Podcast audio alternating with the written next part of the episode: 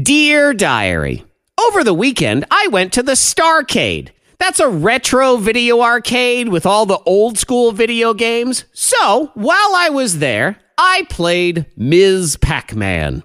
Kids, if you're unfamiliar with Ms. Pac Man, it's just like Fortnite, except that it's absolutely nothing like Fortnite and the graphics are bad and the game is goofy. But when I was a kid, it was the best we had and we were freaking thrilled to play. And Diary, let me just say, I was really flippin' good at Ms. Pac Man back in the day.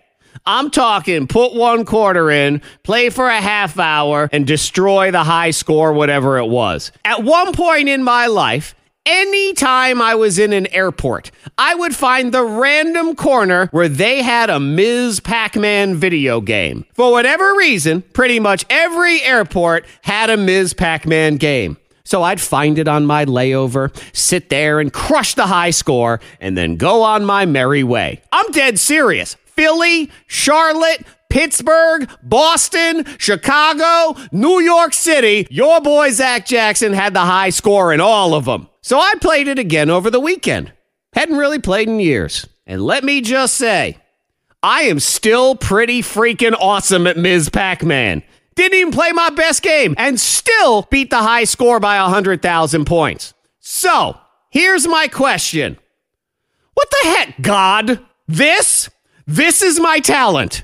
Tom Brady plays football like it's a symphony. Adele has the voice of an angel. Leo DiCaprio is an amazing actor who creates masterful movies. And here I am, munch, munch, munch, munch, munch, munch, munch, gobbling up little white pellets on an old ass computer screen from an obsolete game from 1984. Whoopity doo! I mean, God forbid I have that skill be applied to like, oh, I don't know, managing my financial portfolio or at the very least something useful like how to fix a stupid water dispenser on my fridge that's broken right now? No. Munch, munch, munch, munch, munch, munch, munch. And furthermore, why is it that 30 years later, my brain can still remember how to crush a game of Ms. Pac Man, but I can't remember to pick my kid up from school on time without setting an alarm? You know, for an organ that claims to be the smartest one in the body, the brain really is a stupid, squishy blob of idiot a lot of the time. This is why I drink. Not because it does my brain any good, but if that thing isn't going to apply itself anyway and use any of the available brain cells, who really cares if I kill him with a few gin and tonics? Thanks for nothing, brain. Till next time, diary,